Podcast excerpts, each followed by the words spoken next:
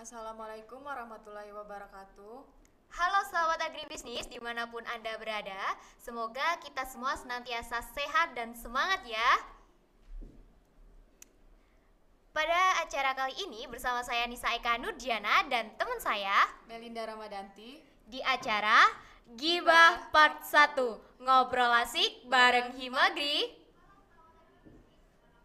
Tentunya kali ini kita bakalan kedatangan narasumber-narasumber yang cukup luar biasa yang akan membahas terkait isu yang kayaknya menarik nih kak ya untuk kita bahas selama beberapa menit ke depan. Eh, sebelumnya saya informasikan kepada teman-teman semuanya yang menyaksikan podcast kita melalui live streaming YouTube Himagri nanti bisa banget tanya-tanya kepada pemateri kita eh, via live chat YouTube ya.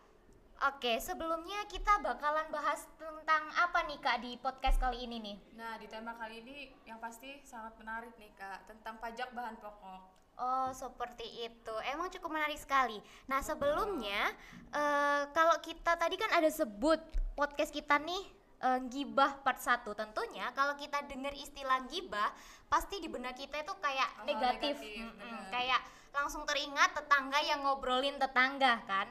Nah, katanya di gibahnya Himagri ini beda. Bedanya seperti apa sih, Kak? Nah gibah kali ini tuh beda kak Yang pastinya sangat positif Itu memberikan in- informasi terkini terkait isu-isu, fun fact, tips and trick Untuk yang pastinya untuk mahasiswa agribisnis Wah, luar biasa sekali.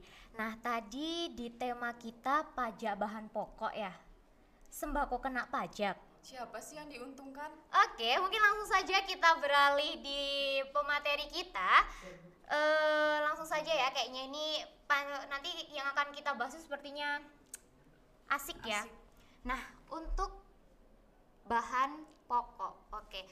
Ketika kita bahas soal pangan, tentunya kita sebagai makhluk hidup itu tidak bisa terlepas dengan bahan pangan. Iya, benar banget. sangat penting Oke, karena kita sebagai makhluk hidup itu pastinya akan melakukan aktivitas-aktivitas yang nantinya eh, aktivitas tersebut membutuhkan energi dan energi sumbernya dari mana kak?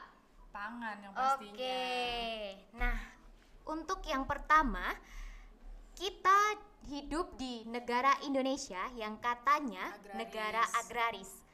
Untuk saat ini seberapa mirisnya kondisi pangan di Indonesia?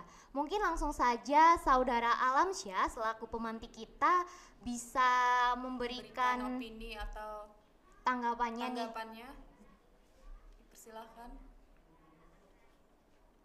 Baik, sebelumnya terima kasih kepada moderator.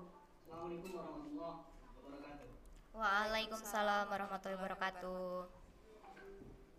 Nah, selamat siang juga, saya selamat pagi saya ucapkan kepada Abang Anda Ainun dengan Bang Arif tentunya ya, yang sudah memiliki pengalaman yang banyak di luar gitu. Jadi kalau berbicara tentang ber- apa mirisnya kondisi pangan, kalau kita melihat riset-riset yang ada, seperti yang dibilang moderator, kita berada di negara agraris. Tentunya sangat tidak sangat tidak apa namanya sangat tidak di- diragukan kalau kita berbicara tentang petani. Kan begitu. Karena kita ada di negara agraris akan tetapi sampai sekarang ini masih menjadi pertanyaan-pertanyaan kita belum mampu mencukupi ke- ketahanan pangan kita. Di 2016 kita itu pernah berada di tingkat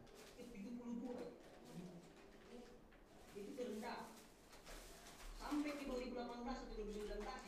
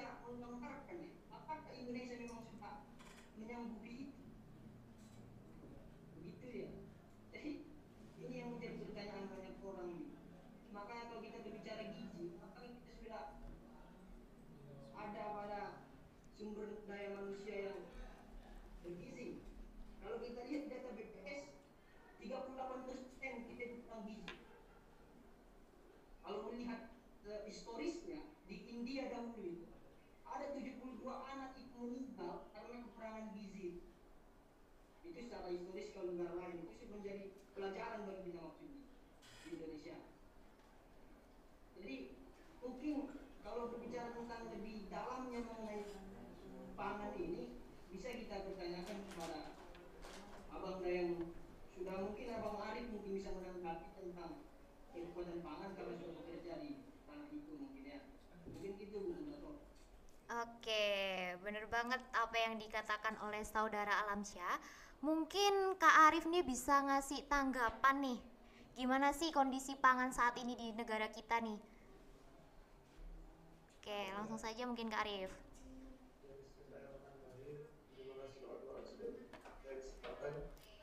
Eh, Mudah-mudahan isi pada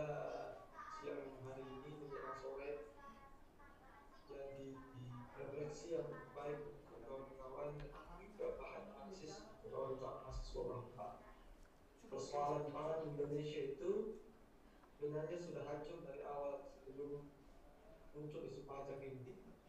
Nah, jadi eh, kalau kita melihat ya melihat dari data yang kemudian hadir di eh, data indeks ketahanan global tahun 2020 jadi eh, kita itu berada di posisi 65 yang awalnya kita ada di posisi 62 dari 113 negara artinya kan kita menurun ya dari posisi sebelumnya Nah, ternyata melihat data tersebut eh, Indonesia itu ada tiga kategori dalam pangan kategori eh, terjangkauan. Indonesia masuk ke posisi 55. Kemudian eh, kategori ketersediaan Indonesia itu masuk di posisi 34. Kemudian kategori kualitas dan keamanan yang parah ya Indonesia masuk di posisi 87 dan jauh dari dua posisi. Dan ternyata setelah melihat data yang eh, indeks ya food security itu global security index itu ternyata eh, di Indonesia hampir setiap individu dia itu membuang sekitar 300 kilo per tahun eh, kilo per tahun Sedangkan dalam kasus gizi buruk Indonesia menempati urutan ketiga di dunia. Nah, jadi eh, antara tadi data yang kemudian itu eh, fakta yang hadir, prestasi dan realita yang kemudian hadir ini kan bentuk semacam paradoks yang muncul di tengah-tengah eh, kondisi pangan. Masih ada yang eh, butuh makan, sedangkan di sisi lain eh, pemerintah selalu mengatakan bahwa kita masuk pada prestasi yang lumayan baik atau dengan benar begitu. Jadi eh, belum lagi kalau kita benturkan dengan kondisi COVID hari ini. Sebenarnya ada ada lain. Kenapa saya bilang COVID? Karena 820 juta yang dua 820 juta orang dia itu butuh makan dan kemudian disiksa dengan adanya pandemi. Ya. Jadi kita dipaksa memilih kira-kira kita kelaparan atau terkena COVID gitu. Kondisi hari ini itu katanya dari beberapa sumber yang kemudian punya Nah, kemudian muncul hal-hal yang perlu kita gali ya di dalamnya kemudian kualitas pangan yang ada di Indonesia itu stabil rata sudah menjangkau di seluruh aspek masyarakat kira-kira. Jadi sederhananya begini kawan-kawan, sederhananya begini. E, kondisi pangan ya sederhananya begini. Kita tidak usah mengambil definisi yang terlalu apa namanya terlalu kolot ya. Kondisi pangan sederhananya ketahanan pangan itu adalah kondisi terpenuhinya kebutuhan makanan pada tingkat individu dan keluarga. Sederhananya begitu. Yang penting kita sudah terpenuhi secara individu dan kelompok keluarga. Nah, sedangkan kalau kita mengatur sistem yang kemudian dibangun dalam paradigma membangun eh, ketahanan pangan, ketahanan, ketahanan pangan di Indonesia, ya basisnya itu basis komoditas dan industrial. Sama di tempat saya kerja begitu, komoditas dan industrial. Artinya, di sini sudah bergeser cara pandangnya. Di sini sudah bergeser cara sudah berbenturan dengan uh, hak kita selaku manusia sebagai sebagai manusia kita butuh makan sudah bergeser. Kenapa saya bilang sudah bergeser? Karena tadi basisnya adalah komoditas komoditas atau industrial. Karena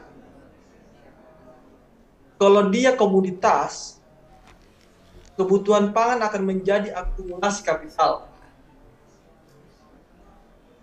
jadi kalau dia sifatnya komunitas ataupun industrial, dia akan kebutuhan pangannya menjadi akumulasi kapital yang ya untung begitu, untung rugi.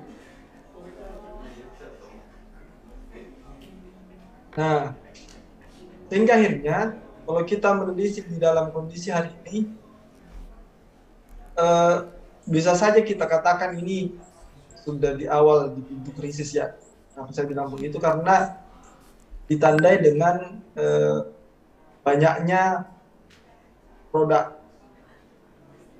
pertanian yang kemudian masuk di Indonesia. Katakanlah seperti tas ya eh, jagung. Ya itu kan bagian daripada eh, notifikasi yang yang harusnya kita bisa mencerna bahwa eh, Indonesia hari ini sedang tidak baik-baik saja begitu dalam persoalan pangan Nah, tapi kalau kita juga analisis lebih dalam, kira-kira analisis kan begini, apakah kira-kira uh, kondisi pangan atau ketahanan pangan dan uh, apa kualitas pangan di Indonesia itu tidak baik atau krisis dikarenakan kemiskinan atau tingkat pengangguran yang tinggi. Saya rasa tidak cuma persoalan itu. Itu persoalan kulit. Persoalan kulit yang kemudian lahir di tengah-tengah diskursus persoalan pangan Ternyata yang menjadi masalah baru adalah itu tadi akumulasi kapital karena memang basisnya adalah komunitas dan industrial. Nah, kenapa saya bilang di tahun 1998 kalau nggak salah itu ada eh, apa namanya eh, Washington Consensus dia membahas tentang eh, praktek kalau nggak salah ya. Jadi praktek yang ada di dalam dunia pertanian hari ini itu terbagi atas tiga kebijakan yang pertama ada praktek privatisasi, kemudian ada praktek liberalisasi dan praktek deregalisasi yang diambil oleh eh, negara-negara imperialis.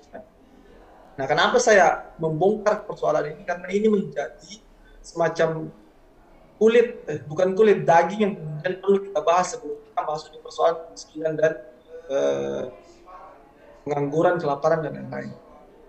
Nah, yang pertama itu kan tadi kita berbicara tentang privatisasi. Kenapa kemudian saya perlu membahas kondisi ini? Karena eh, jadi masalah masalah ini ternyata negara dia tidak memiliki kedaulatan hukum. Dia tidak punya kedaulatan untuk untuk, untuk mengatur produksinya. Produksi kemudian distribusinya di eh, di sektor pangan. Kenapa saya bilang seperti itu? Karena kita telah tergantung pada mekanisme pasar yang kemudian dikuasai oleh segelintir perusahaan raksasa. Ya. Contohnya aja bulog ya. Sampainya bulog. Bulog hari ini sudah menjadi eh, apa namanya sudah menjadi privat ya sudah di privat dan kemudian ada juga industri hilir. Pangan. Oke.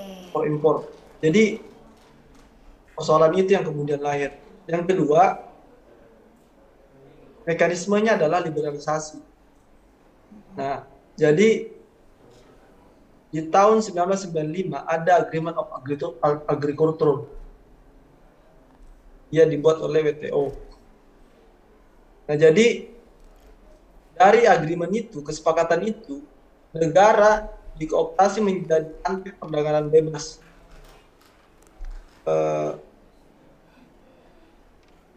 jadi kita perlu membeli pupuk, kemudian harus mengikuti teknologi pertanian hari ini, kemudian harus eh, beririgasi Iya. dan kemudian itu di sebenarnya ini berbenturan dengan eh, apa namanya ide pertanian yang positivistik yang ada di dalam diskursus atau ruang diskusi yang ada di dalam kampus. Kenapa saya bilang karena ini pendekatannya adalah pendekatan kritis. Jadi kenapa kemudian ini perlu dibahas karena katakan saja agribisnis sendiri. Agribisnis itu kan lahir dari produk-produk kapitalisme sebenarnya dia adalah produk yang kemudian lahir karena tujuannya untuk memberikan akomodasi dari hulu sampai hilir di dunia Iya, pertanian. banget. Eh, mungkin dari Kak Ainun Rashid tadi kan sudah dijelaskan sangat panjang sekali dan cukup menarik saya mengikutinya terkait kondisi pangan saat ini di negara kita. Nah, mungkin dari Kak Ainun Rashid bisa ngasih tanggapan atau bisa ngasih opininya terkait gimana sih ap- kondisi pangan di negara kita ini? Apakah sudah dapat dikatakan stabil atau belum? Dan apakah untuk pangan di Indonesia ini sudah merata gitu Pak persebarannya? Mungkin Kak Ainun bisa ngasih tanggapannya. Ya, terima kasih. Sebelumnya eh, langsung saja saya menanggapi ya apa yang Ya. dikatakan barusan bahwasanya untuk kondisi pangan di Indonesia menurut saya sudah termasuk tercukupi. Tetapi banyak hal yang sangat kurang masuk akal menurut saya. Karena dari setiap saya pernah berjalan-jalan di daerah wilayah setidaknya di Jawa Timur, saya melihat banyak sekali padi, terutama padi yang menjadi acuan kita ya sekarang karena memang kita apa ter selalu tergantung kepada padi. Yang pertama padi. Begitu banyak tanaman padi di Indonesia, tapi kenapa kok masih impor? nah Pertanyaannya di situ. Iya, Nah, padahal di sua- di semua wilayah yang terutama di Indonesia itu sudah banyak sekali masalah padi. Sedangkan kita untuk penyebaran padi di seluruh Indonesia itu kita tergantung kepada bulog-bulog. Iya kan? Terus juga banyak kasus-kasusnya dari seluruh yang kemarin di 2016 itu di waktu panen raya seluruh Indonesia tetapi banyak impor digenjot selalu meninggi. Menurut saya itu karena hal-hal yang kurang masuk akal masalah pembagiannya dari suatu wilayah ke wilayah lain. Tetapi dari segi pemerintah sendiri saya pernah melihat, membaca dan mendengarkan berita-berita ya itu terlalu alasannya untuk pemerintah sendiri ya itu membagi dari wilayah A ke wilayah B, wilayah B ke wilayah C. Sedangkan dari wilayah A ke wilayah B itu banyak sekali. Menurut saya sendiri barusan saya sharing sama Mas Arif, saya baru tahu bahwasanya di Kalimantan juga masih ada padi. Padahal yang paling terkenal adalah di di Kalimantan itu sawit ya Mas Arif ya. Ya. Benar. Nah, tetapi dari Mas Arif sendiri bilang bahwasanya di Kalimantan sendiri itu bisa menghasilkan padi satu tahunnya berapa Mas Arif? Eh, rasionya itu untuk satu hektar itu sekitar 4 sampai 6 ton. Dalam satu tahun bisa menghasilkan berapa kira-kira? 6 4 sampai 6 ton. 4 sampai 6 ton. Sedangkan di situ banyak sekali apa ya? Logika saya sebelum saya tahu dari di Kalimantan itu banyak bisa dikatakan di Jawa Timur atau di Jawa sendiri di Pulau Jawa itu menghasilkan padi terus dikirim ke pulau-pulau yang lain. Ternyata di Kalimantan sendiri bisa menghasilkan padi. Tapi kenapa pertanyaannya kok masih impor? Itu masih perlu banyak sekali hal-hal yang harus dibongkar. Tapi menurut saya terlalu lebar. Jadi untuk masalah ketahanan pangan, siapa yang bisa mencegah itu? Bahwasanya dari Mas Arief sendiri saya barusan mendengarkan itu adalah individu dan kelompok kita sendiri. Mulai dari situ kita mulai. Terima kasih. Oke. Nah, tadi sudah dijelaskan panjang lebar sekali oleh dua pemateri kita dari Kak Ainun dan Kak Arif. Emang benar sekali faktanya seperti itu ya. Kita nih di Indonesia itu kalau dibilang nggak ada yang nanam padi itu juga salah. Banyak sekali yang nanam padi ya kan. Cuman kenapa sih hingga detik ini masih banyak sekali masyarakat itu yang kadang kalanya itu kekurangan bahan pangannya itu sendiri kayak entah itu ada impor dan lain sebagainya. Padahal kalau kita lihat itu banyak sekali sawah itu. Iya. Hmm, apakah di sini? Hmm, mungkin aku mau tanya nih sama Kak Arif ataupun Kak Ainun, apakah sawah itu udah hilang atau udah dialihkan jadi apa sehingga kok masih banyak itu masyarakat itu yang kekurangan bahan pangan atau Indonesia ini masih sering sekali impor beras mungkin bisa ditanggapi dari Kak Ainun dulu deh Terima kasih. Eh, kalau menurut saya sendiri itu dari eh, beberapa hal semuanya persawahan memang selalu ada peningkatan untuk konversi lahan. Mulai dari lahan sawah menjadi bangunan, lahan sawah menjadi industri, macam-macam. Eh, karena halnya hal tersebut itu membuat ketahanan pangan semakin krisis semakin harinya.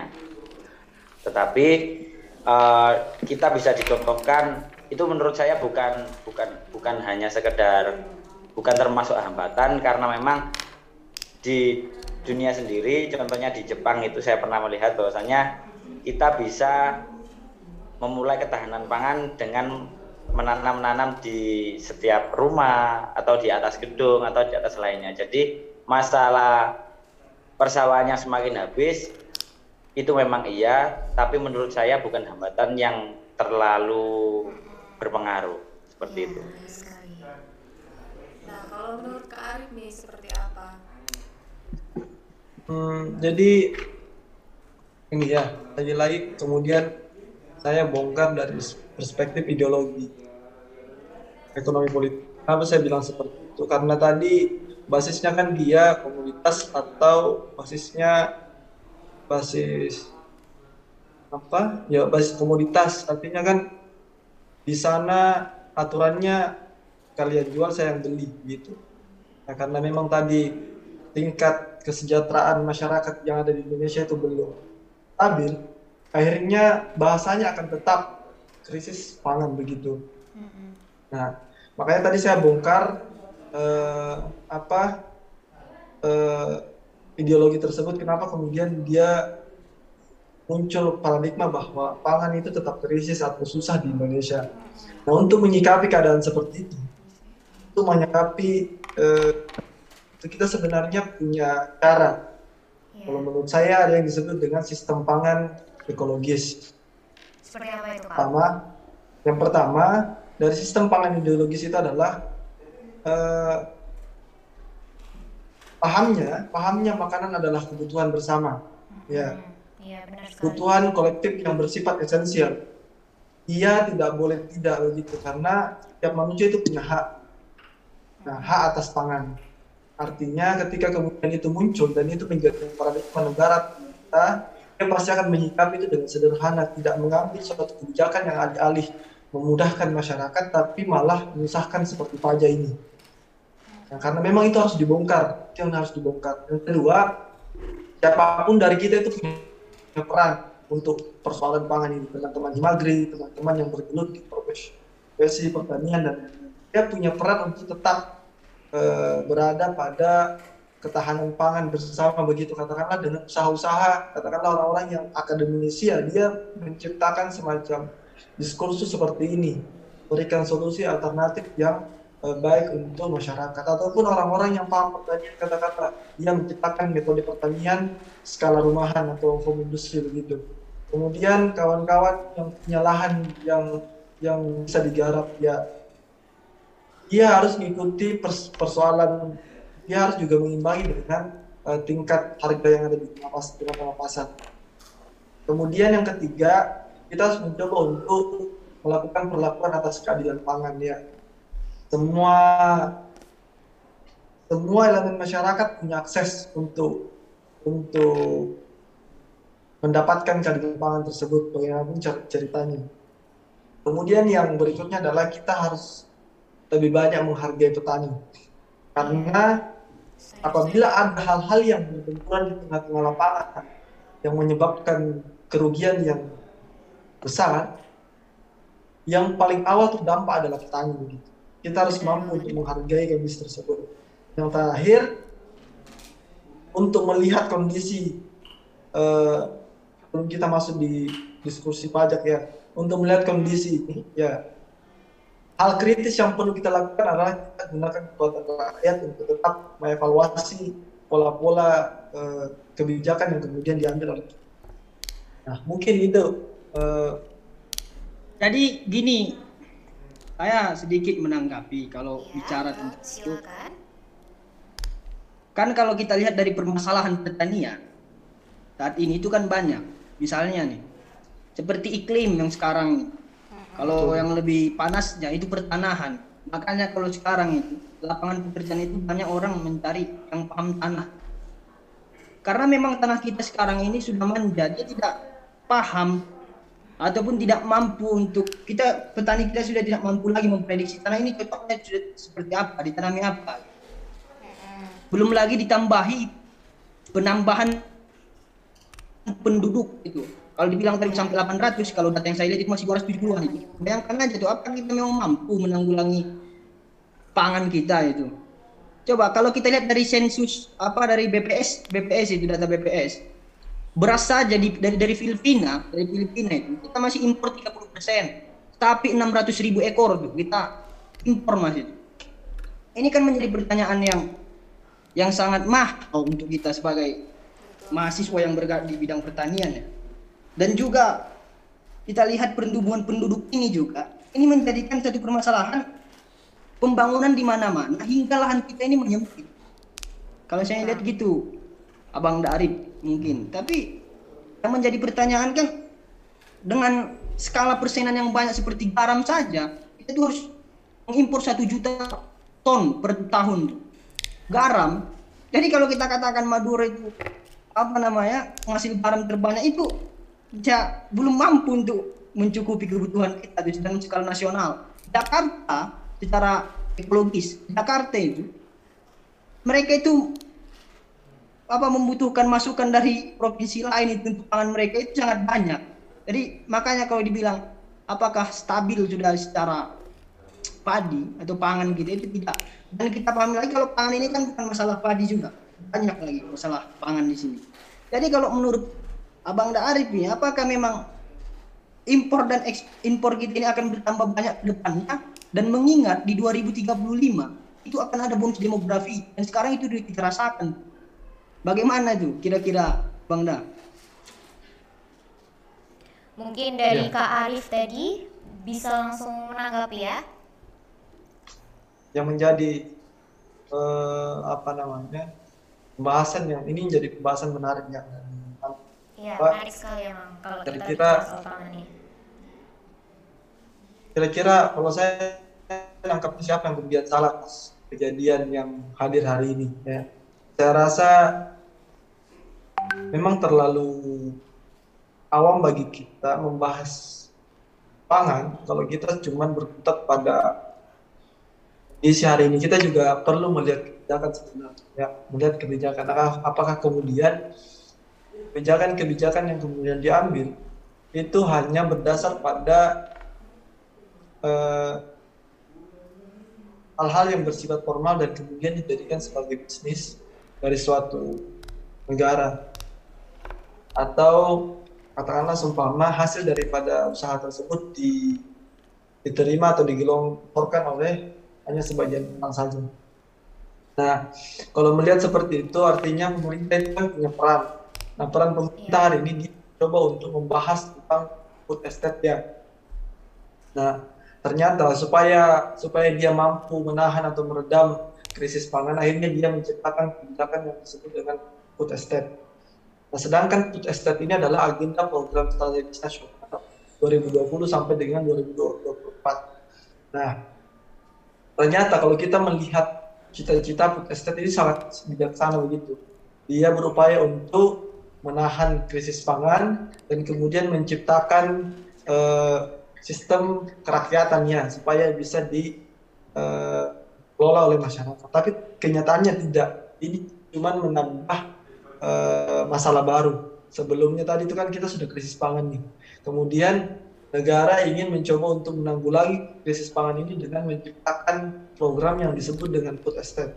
Ternyata lahirnya food estate ini hanya menambah masalah baru. Kenapa saya bilang seperti itu? Karena ya ini dari sudut pandang eksternal dan internal ya. Kalau kita dari sudut pandang eksternal katakanlah ya dia mencoba untuk menciptakan um, atau meningkatkan resiko deforestasi pembajakan hutan yang yang yang masif begitu. Itu persoalan yang pertama. Ini persoalan eksternalnya dari Estet yang kedua kira kira-kira setelah nanti munculnya program ini itu keterlibatannya rakyat atau masyarakat kira-kira? Nah, ini ya. perlu dipertanyakan juga. Kemudian yang ketiga kira-kira ini bentuknya apakah kira-kira persoalan pangan itu betul-betul bisa diselesaikan dari protestan. Nah, ternyata kalau kita tarik dari persoalan internal dari tersebut, ya resiko dan fenomena yang kemudian hari di tengah-tengah pekan itu ada persoalan iklim. Itu tadi yang dibahas oleh Bung Bung Pemantik. Nah, kira-kira apakah sejauh ini pemerintah sudah mempertimbangkan persoalan iklim tersebut? Nah, yang kedua, kira-kira dari berapa persen tadi yang uh, posisi keamanan atau kategori kategori kualitas dan keamanan itu kan Indonesia di di posisi 89. Nah, yang menjadi pertanyaan saya dari adanya riset ini juga di wilayah kira-kira apakah pangan yang kemudian dihasilkan oleh food estate ini aman dan terjamin juga. Ini juga bagian daripada masalah.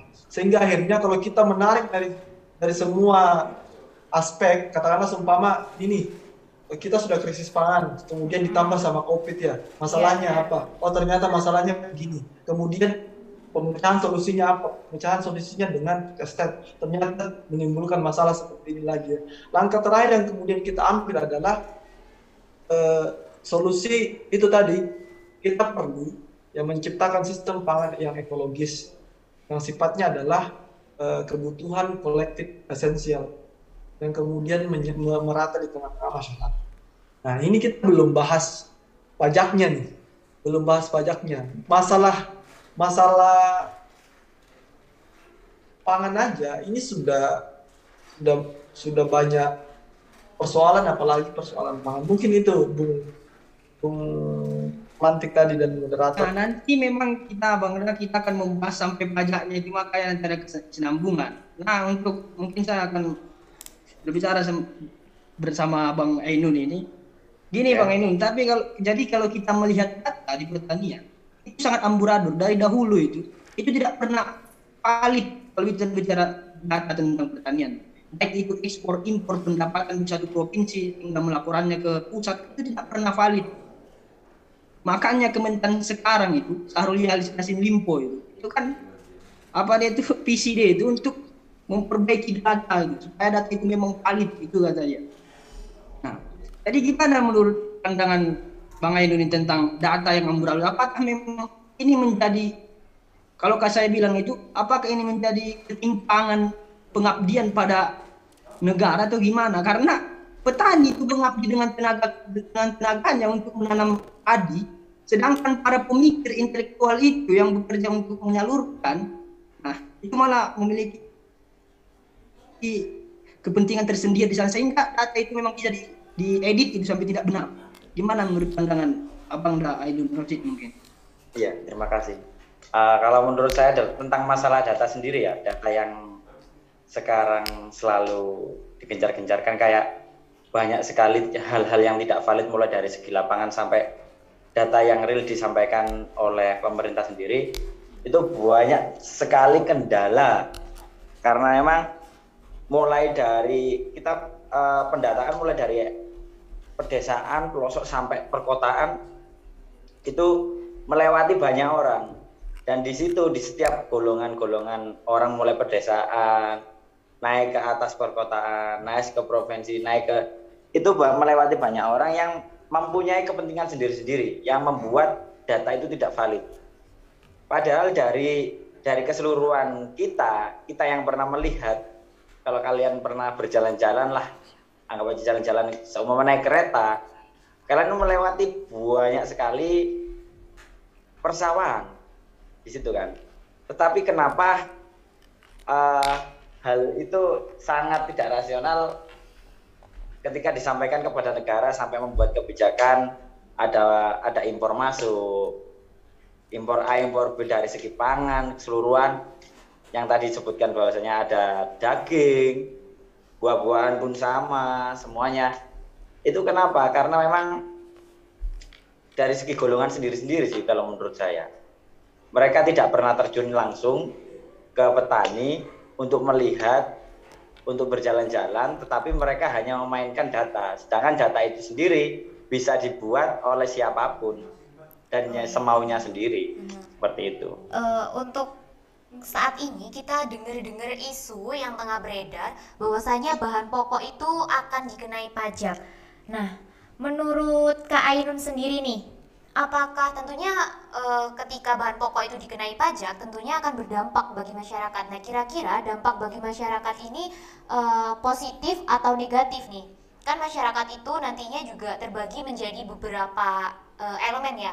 Ada dari masyarakat itu notabene dia sebagai pedagang, ada yang masyarakat itu sebagai petani yang dia merupakan e, memiliki peranan penting ketika kita bahas penyediaan bahan pangan karena kita sendiri juga mengingat bahwasanya petani itu e, kalau istilahnya nih penyangga tatanan negara seperti itu kan kak. Nah mungkin dari kak Ainun bisa ngasih pendapatnya kira-kira dampaknya itu akan seperti apa ketika bahan pokok kena pajak? Ya terima kasih. Untuk dampaknya sendiri uh, menurutku kurang relevan sekali sih ketika sekarang mayoritas masyarakat Indonesia atau petani dikatakan belum sejahtera tetapi sudah dibebani pajak yang mulai meningkat. Itu yang pertama. Yang kedua hal yang nggak masuk akal ketika bahan pangan yang sudah digembur-gemburkan kita mulai krisis bahan pangan tetapi sembako keseluruhan sudah mulai dinaikkan pajak andaikan itu terjadi uh, masalah kekurangan gizi ya. di Indonesia itu sangat meningkat mulai dari pedesaan, perkotaan karena memang mayoritas Indonesia sendiri kan uh, di menengah ke bawah masihan sekarang. Tapi ya, dari hal yang saya lihat di berita-berita yang pernah saya baca uh, eh, PPN yang diberlakukan kepada sembako itu hanya barang yang barang yang premium. Dan alhamdulillahnya banyak sekali masyarakat yang support akan isu ini. Jadi kalau menurut saya ketika isu ini tidak banyak yang mengkritisi, kita sebagai mahasiswa juga harus mengkritisi itu, pasti akan diberlakukan mulai dari bah bahan pangan yang premium sampai dari ke hal-hal yang biasa saja. Itu sih menurut saya. Oke. Nah, selanjutnya, menurut pendapat Kak Arif sendiri, seperti apa dampaknya bagi masyarakat? Nah sebenarnya tujuan dari munculnya pajak ini kan negara lagi-lagi juga punya dilematis sebenarnya dia mencoba untuk membantu itu pemasukan ataupun apa tapi jelas ini sangat berdampak berat terhadap masyarakat kenapa saya bilang begitu itu tadi negara juga punya hak untuk menentukan ini dikenakan pajak atau tidak tapi kira-kira pertimbangan ini kan sudah menyalahi hak atas manusia sebagai uh, oh, sebagai makhluk yang butuh makan yeah. begitu. Sisi lain kita masih berada di tingkat kemiskinan, kita masih berada di uh, apa namanya di penganggur masih ada di apa tingkat pengangguran yang yang belum selesai, lingkarannya masih lingkaran setan di tengah-tengah itu. Nah, sedangkan ditambah lagi dengan pajak, akhirnya muncul dua masalah ya. Yang saya pahami kalau saya lihat yang itu udah masalah. Yang pertama itu persoalan katakanlah begini ya. Hari ini banyak tukang sayur yang pergi ke pasar ataupun yang menjual sayur ya dia memenuhi kebutuhan hidupnya aja susah apalagi kalau kemudian itu dipenuhi dengan uh, pajak lagi begitu artinya artinya negara memang tidak sedang uh, konsisten untuk uh, me berpihak terhadap rakyat itu yang pertama. Kenapa saya bilang seperti itu? Kemarin loh baru-baru aja mobil yang seharusnya dikenakan pajak itu dihapus pajaknya. Tapi kenapa kemudian masuk ke lagi ya pangan? Ini kan aneh tuh. Iya. Yang kedua, yang kedua, kalaupun kemudian itu dinaikkan pajaknya, artinya tingkat harga daripada suatu produk akan bertambah. Ya, ketika itu bertambah itu kemungkinan mengalami inflasi. Ya, akhirnya daya beli warga itu semakin tertekan. Setelah daya beli warga semakin tertekan, ya ber, ber akan berhubungan dengan uh, kondisi ekonomi yang tidak bergerak. Padahal kalau kita melihat kondisi COVID hari ini, tingkat pertumbuhan pertanian dalam memberikan peran di ekonomi negara itu tinggi loh, ya tinggi. Sehingga ini perlu menjadi apa namanya diskursus yang betul-betul dipahami oleh teman-teman sekalian. Tapi saya bilang seperti itu ya melihat kondisi tadi. Ini kan kalau saya kutip apa yang dikatakan oleh tokoh yang disebut Marx dia bilang begini. Di Prancis kalau saya bisa katanya menggambarkan iblis, dia akan menggambar wajah orang yang sedang memunguti masyarakat ya sama aja dengan kondisi hari ini Indonesia. Ya. Yeah. Bisa jadi negara menjelma jadi iblis untuk mengambil bagian-bagian kecil atau untuk kecil yang ada oleh yang dimiliki oleh petani. Bisa aja seperti itu. Nah ini mungkin pandangan saya, pandangan pandangan kiri saya, tapi tetap kita harus eh, apa namanya berprasangka positif. Siapa tahu, siapa tahu negara lagi kehabisan untuk kehabisan uang untuk bikin proyek riset ataupun hal-hal yang lain kan bisa saja gitu. Tapi uh, ya ini kondisinya begitu. Iya. Nah, Mungkin makanya Abang Dan menurut saya juga ini adalah kegilaan, ini ketidakwarasan yang dipelihara. Kenapa saya bilang begini? Karena di sana juga mengatakan itu sahabat kita mengatakan itu pun tidak akan ada untung karena yang diambil satu satu persen dua persen kata dia dari pajak sembako. Kalau kita lihatkan di revisi undang-undang eh, di undang-undang pembaharuan pajak itu di PPN itu kan pernah dikecualikan, tapi saat ini lagi di- dimasukkan ke dalam pajak PPN.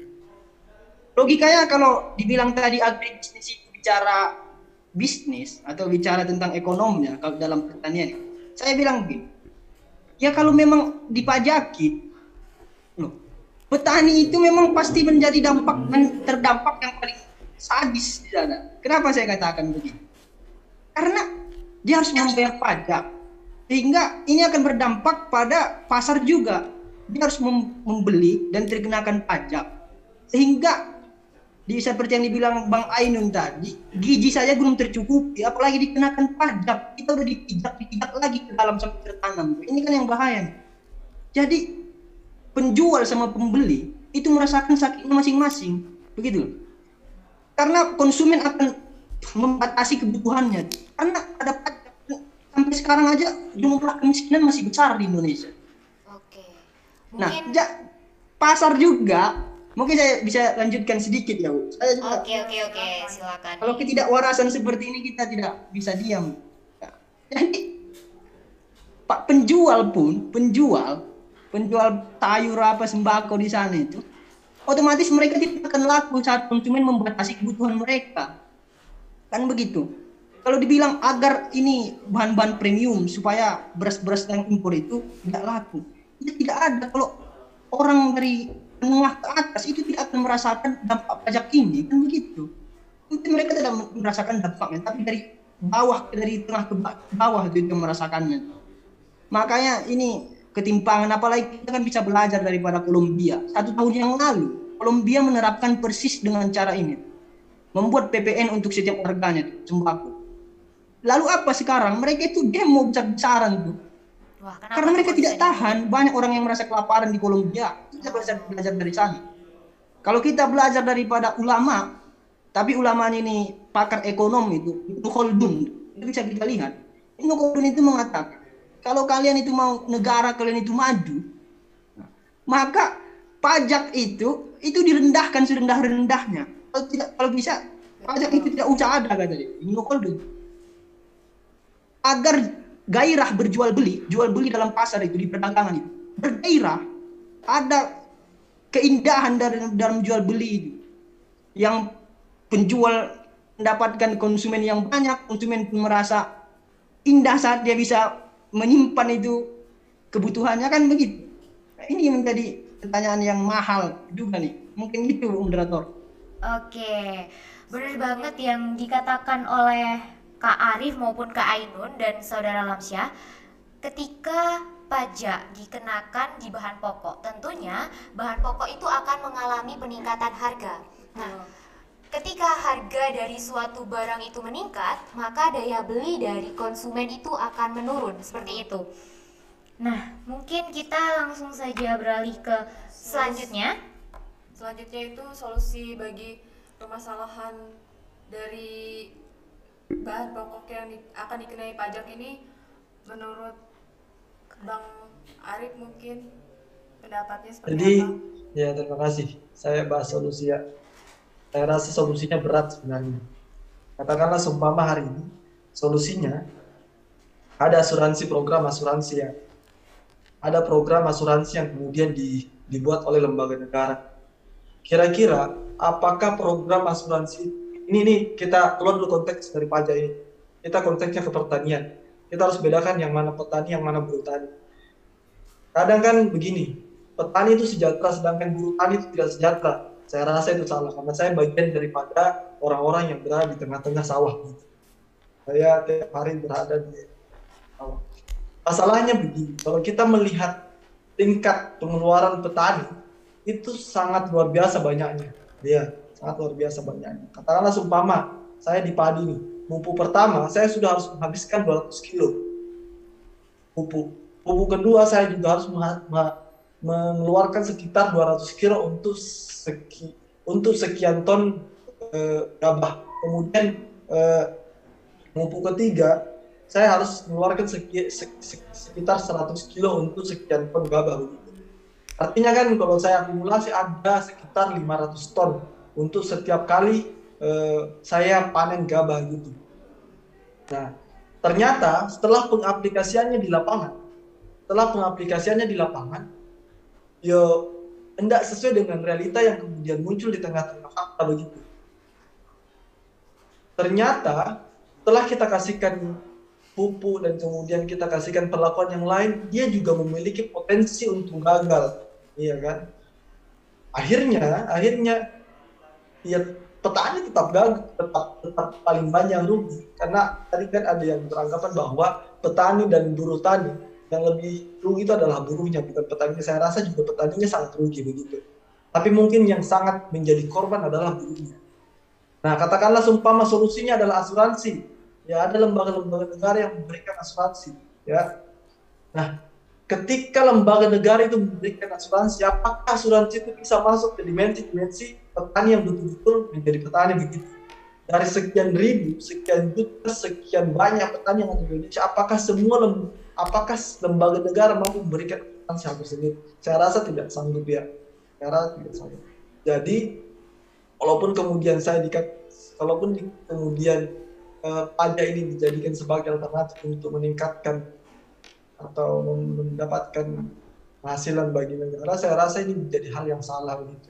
Karena kita perlu terjun di akar rumput, lihat betul-betul kondisinya. Petani sudah eh, sudah sudah kelihatan ruginya dengan segala masalahnya. Kemudian ditambah lagi ketika dia jual, dikenakan pajak lagi. Belum lagi masyarakat miskin ini, dia membeli, Iya. kemudian dengan harga tinggi akhirnya ekonomi mangkrak gitu ya. Nah, saya rasa ya memang pajak tidak boleh ada sebenarnya. Makanya perlu gelombang kedaulatan rakyat untuk bisa menghentikan eh, isu ini. Eh, Kawan-kawan sebagai mahasiswa dan masyarakat masyarakat yang merasa ini menjadi dilema atau masalah baru, lebih baiknya perlu menelisik masalah ini dalam karena ini sangat-sangat eh, merugikan ya tidak hanya persoalan negara yang kurang tapi juga masyarakat juga sangat dirugikan apalagi petani. Terima kasih. Ya, jadi begini, kalau kita lihat juga, jadi saya teringat kalau dulu itu ada sistem atau suatu ideologi, saya bilang ideologi, arhainisme. Itu dilakukan untuk petani itu khususnya, itu ditabrakkan untuk para petani. Yang mana untuk menyelesaikan penindasan yang ada pada petani, pada buruh. Jadi ada juga rumus yang saya sering dengar. Kalau petani itu mendapatkan 105 ribu, itu dia bisa makan cuma 5.000 100 itu untuk bahan produksi jadi sana banyak itu apalagi di sayur ya kalau contoh sederhananya kita nanam kangkung itu itu nunggu satu bulan sampai tiga bulan untuk ikatnya itu berapa ikat itu kita cuma dapatkan 3.000 itu sederhananya artinya pemerintah itu pun belum mampu untuk menghitung bagaimana biaya produksi para petani dari dari awal menanamnya sampai dengan proses pengantaran sampai dengan alat komo- komo- apa namanya itu alat-alat yang dipakai seperti traktor itu itu traktor masih belum biaya sewa ya biaya sewa apalagi kena PPN bentar lagi itu akan dikenakan tuh pajak. Jadi kalau dibilang 105 dia mendapatkan 5000 mungkin kalau dapat PPN itu dia cuma dapat 3000 makanya jangan salah petani itu jarang yang kaya tuh selain dia pun bermain itu bermainnya gimana? Ya dia harus dia dapat untung yang banyak. Para buruhnya nih itu dikasih insentif atau gaji itu yang tidak tidak rasional atau tidak sesuai dengan kerjaannya gimana kira-kira menurut abang Ainun Rosid dengan ketimpangan-ketimpangan yang ada saat ini Ya, menurut saya sendiri sih, kalau masalah pajak sendiri itu harusnya ditiadakan.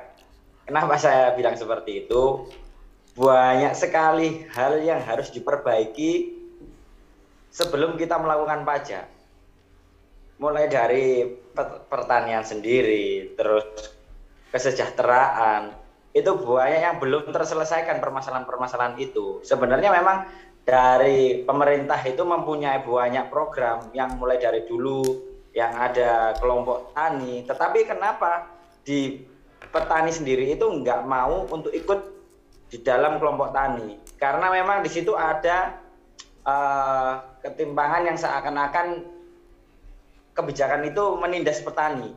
Mulai dari seakan-akan kita diberikan oleh peta, oleh pemerintah diberikan alat, tetapi alat itu tidak sesuai untuk digunakan di, di lahan karena tidak ada jalan untuk ke situ. Terus juga banyak untuk nanti kalau seumpama kerja dengan kerjasama dengan perusahaan dibeli murah, padahal dari segi penanaman yang Mas Arif tadi katakan bahwasanya perawatan penanaman terus buruh tadi itu juga mengeluarkan banyak biaya dan resiko untuk gagal itu banyak sekali karena dari kondisi iklim yang selalu berubah-ubah terus juga penyakit juga mulai berevolusi semakin ganas begitu banyak sekali permasalahan di pertanian itu kalau menurut saya.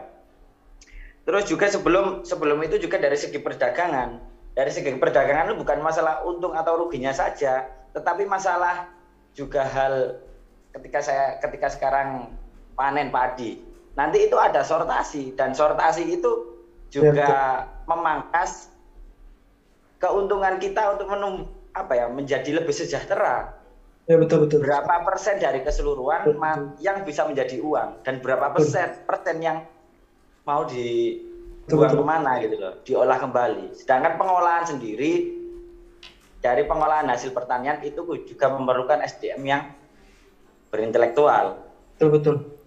Dan rata-rata dari uh, kita mahasiswa atau fresh graduate kita nggak nggak nggak pernah langsung terjun akan hal itu. Tetapi uh, kita lebih sering mengkritisi dan memang tujuan kita hanya mengkritisi, tapi kita apa ya kayak kita sendiri ya kita sendiri sebagai manusia kita menginginkan bahwasanya nanti di waktu lansia kita itu pengen hidup damai kayak di samping rumah ada cabai, ada ikan. Itu seakan-akan idaman. Tetapi di kondisi sekarang itu tidak bisa stabil. Bagaimana bagaimana kita untuk menstabilkan itu sedangkan sekarang aja belum stabil apalagi nanti kita lansia. Atau apakah masih ada, apakah masih produktif tanah itu untuk ditanam? Iya. Pupuk sudah dihancurkan mulai dari sekarang, kimia, kimia, kimia hasil hasilnya tidak maksimal, resiko terlalu banyak. Betul, begitu betul. banyak masalahnya. Betul betul saya sepakat. Dan kebijakan PPN sembako ini lebih mengerusak lagi. Seakan-akan apa ya? Bercanda terus gitu loh. Hidup ini oh. kayak. Apa kata Bung Ainun? Ya, itu sih menurut saya. Tapi jangan-jangan Abang Da mana tahu itu cara untuk mau menutupi ekonomi ataupun apa namanya itu menjawab ekonomi saat ini apakah dengan pajak karena bukan main-main itu pajak dua persen saja berapa juta jiwa di Indonesia itu kalikan satu persen saja udah berapa t berapa triliun. Nah jadi kan sangat bullshit kalau dikatakan itu tidak untung. Ini kacau ini gimana bang Arif kira-kira? Ya jadi saya rasa juga Sebenarnya saya rasa antara pemerintah dan kemudian kebijakan yang diambil itu sama-sama bagusnya. Tapi kan yang perlu dipertimbangkan kenapa harus di wilayah pertanian gitu dengan segala masalahnya. Ya kita tadi bahas persoalan pangan, masalahnya pangan itu begini begini begini. Kemudian eh, bahas masalah setelah pangan itu ada solusinya pemerintah menciptakan dengan food estate ternyata masalahnya begini begini. Kemudian katakanlah seumpama uh, masuk lagi persoalan pajak ya begini begini dan begini sehingga yang menjadi titik masalah saya kenapa kemudian yang menjadi sasaran itu adalah pertanian. Betul tadi apa yang dikatakan oleh Bu Ainun tadi. Bu Ainun bilang bahwa ketika itu sudah diproduksi kemudian sudah menjadi buah itu akan terkena sortasi lagi. Di dalam di dalam benih ya kalau benih. Kalau gabah gabah setelah dia dipanen rotasinya itu sekitar 40 sampai 30 persen. Baru dia bisa menjadi beras, betul-betul beras yang siap jadi benih dan siap jadi beras konsumsi. Nah, kemudian setelah itu itu dipangkas lagi menjadi pajak. Kan juga repot tuh. Nah, repot juga. Jadi belum masalah-masalah sebelumnya yang dikatakan oleh Bu siapa Bu Pemantik tadi. Ya olah tanah lagi ya setelah olah tanah dia harus nanam lagi. Setelah nanam dia harus perawatan lagi. Setelah perawatan lagi dia harus panen dengan mesin mesin yang harus dibayar begitu kan? Habis itu nanti setelah panen dia disortasi lagi. Dan setelah disortasi dia dijual di tengah pasar. Dia harus mengalami dialektika pasar lagi itu harganya turun ataupun naik. Setelah nanti jual dia kena pajak lagi.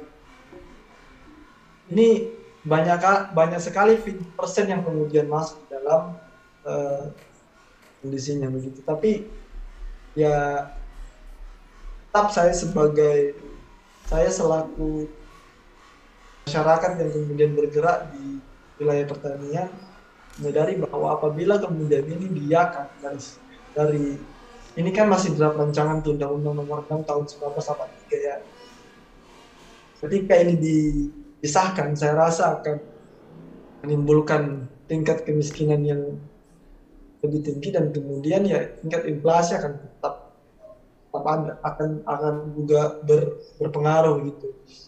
Nah Oke. jadi ya begitulah. Saya juga tidak bisa ngasih saran yang betul-betul bijaksana yang saya pahami adalah selain kita harus fokus pada isu ini dan kemudian ikut isu ini hal yang paling bijaksana kita lakukan adalah kita menciptakan sistem sistem pangan ekologis yang saya tadi bilang jadi dasarnya adalah kebutuhan kolektif yang esensial setiap manusia dia butuh makan setiap setiap orang ya tetap menebar menebarkan kebermanfaatan yang luas dari pangan ini. Persoalan pajak ya betul tadi kata Iya. Mungkin benar banget apa yang telah dipaparkan oleh Kak Arif, Kak Ainun maupun Saudara Alamsyah. Tentunya ketika kita eh, bicara tentang usaha tani saat ini emang ya input dari usaha tani sendiri itu nggak murah gitu kan. Petani itu harus mengeluarkan biaya itu yang nggak sedikit untuk menghasilkan output outputnya nanti. Dan ditambah lagi saat ini ada pajak yang bakalan di eh, Kenakan. kenakan kepada bahan pokok ini. Tentunya ini nanti akan berpengaruh terhadap harga harga jual dari bahan pokok itu sendiri dan ketika bahan pokok ini tentunya meningkat, masyarakat kita itu daya belinya itu akan menurun dan ini tentunya akan sangat berdampak sekali bagi masyarakat, terutama masyarakat dari dari kalangan menengah ke bawah. Eh, jadi mereka itu akan tentunya apalagi dari masyarakat masyarakat kita yang eh, mohon maaf kesulitan ekonomi seperti itu tentunya mereka akan eh, mereka. sangat memberatkan mereka ketika akan mencukupi bahan pangannya mereka Betul. seperti itu ya kak Karena kita sudah di ujung acara, terima kasih buat teman-teman yang sudah memberikan pertanyaan. Uh, pertanyaan-pertanyaannya mungkin sudah dijawab langsung oleh pemateri pemateri kita yang sangat luar biasa hari ini. Terima kasih juga untuk teman-teman yang sudah memberikan pendapat dan statementnya yang tidak bisa kita bacakan di kolom ya chat. karena waktu yang Iya, sangat singkat ini ya kak betul. mungkin kita next time kita bakal ngobrol-ngobrol yang lebih seru Betul. lagi di gibah part part selanjutnya selanjutnya. dan saya Nisa Eka Nurdiana dan rekan saya Melinda Ramadanti. pamit undur diri. Wassalamualaikum warahmatullahi wabarakatuh. Sampai jumpa di Gibah part selanjutnya. Gibah ngobrol asik bareng Himagri.